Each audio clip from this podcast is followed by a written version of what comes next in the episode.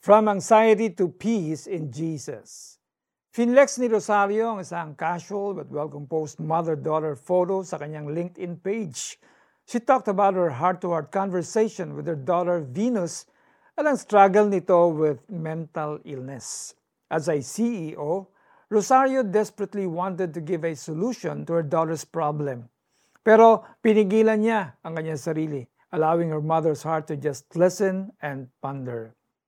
Hindi nag-iisa si Rosario in trying to grasp the inner thoughts of her child struggling with mental illness. Madalas ay hindi rin maintindihan ng maraming mga magulang kung bakit ang feelings of pressure and concern ay naghatid ng anxiety sa kanilang mga anak. Many parents ask, What could I have done differently to provide a better and easier path for my child? Anxiety certainly captivates the mind when it starts to obsess over a million reasons why something went wrong. O di kaya ay ang kabaligtaran na tumakbo sa problema at magtago sa mundo. Do we honestly think that struggles with mental health can be handled in our own strength? Is it as easy as a CEO making a decision and moving on to the next item in the agenda?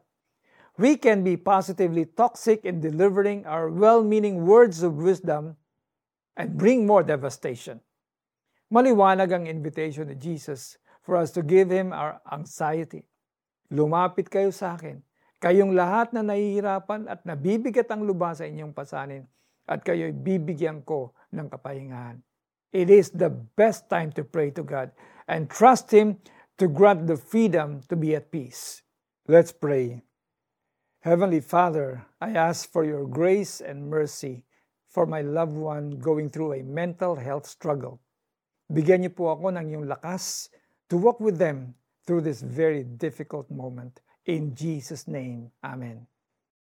Kailangan mo ba ng makakausap? Kailangan mo ba ng mapaghihingahan ng iyong saloobin? I-click lang ang icon with chat with us para makachat ng live ang ating mga prayer counselors. Lumapit kayo sa akin, kayong lahat na nahihirapan at nabibigat ang luba sa inyong pasanin, at kayo'y bibigyan ko ng kapahingahan. Mateo chapter 11 verse 28. Ako po si Pastor Alex Tinsay na nagsasabing libre pong humingi ng kapayapaan mula sa ating Panginoon. Peace. God bless you.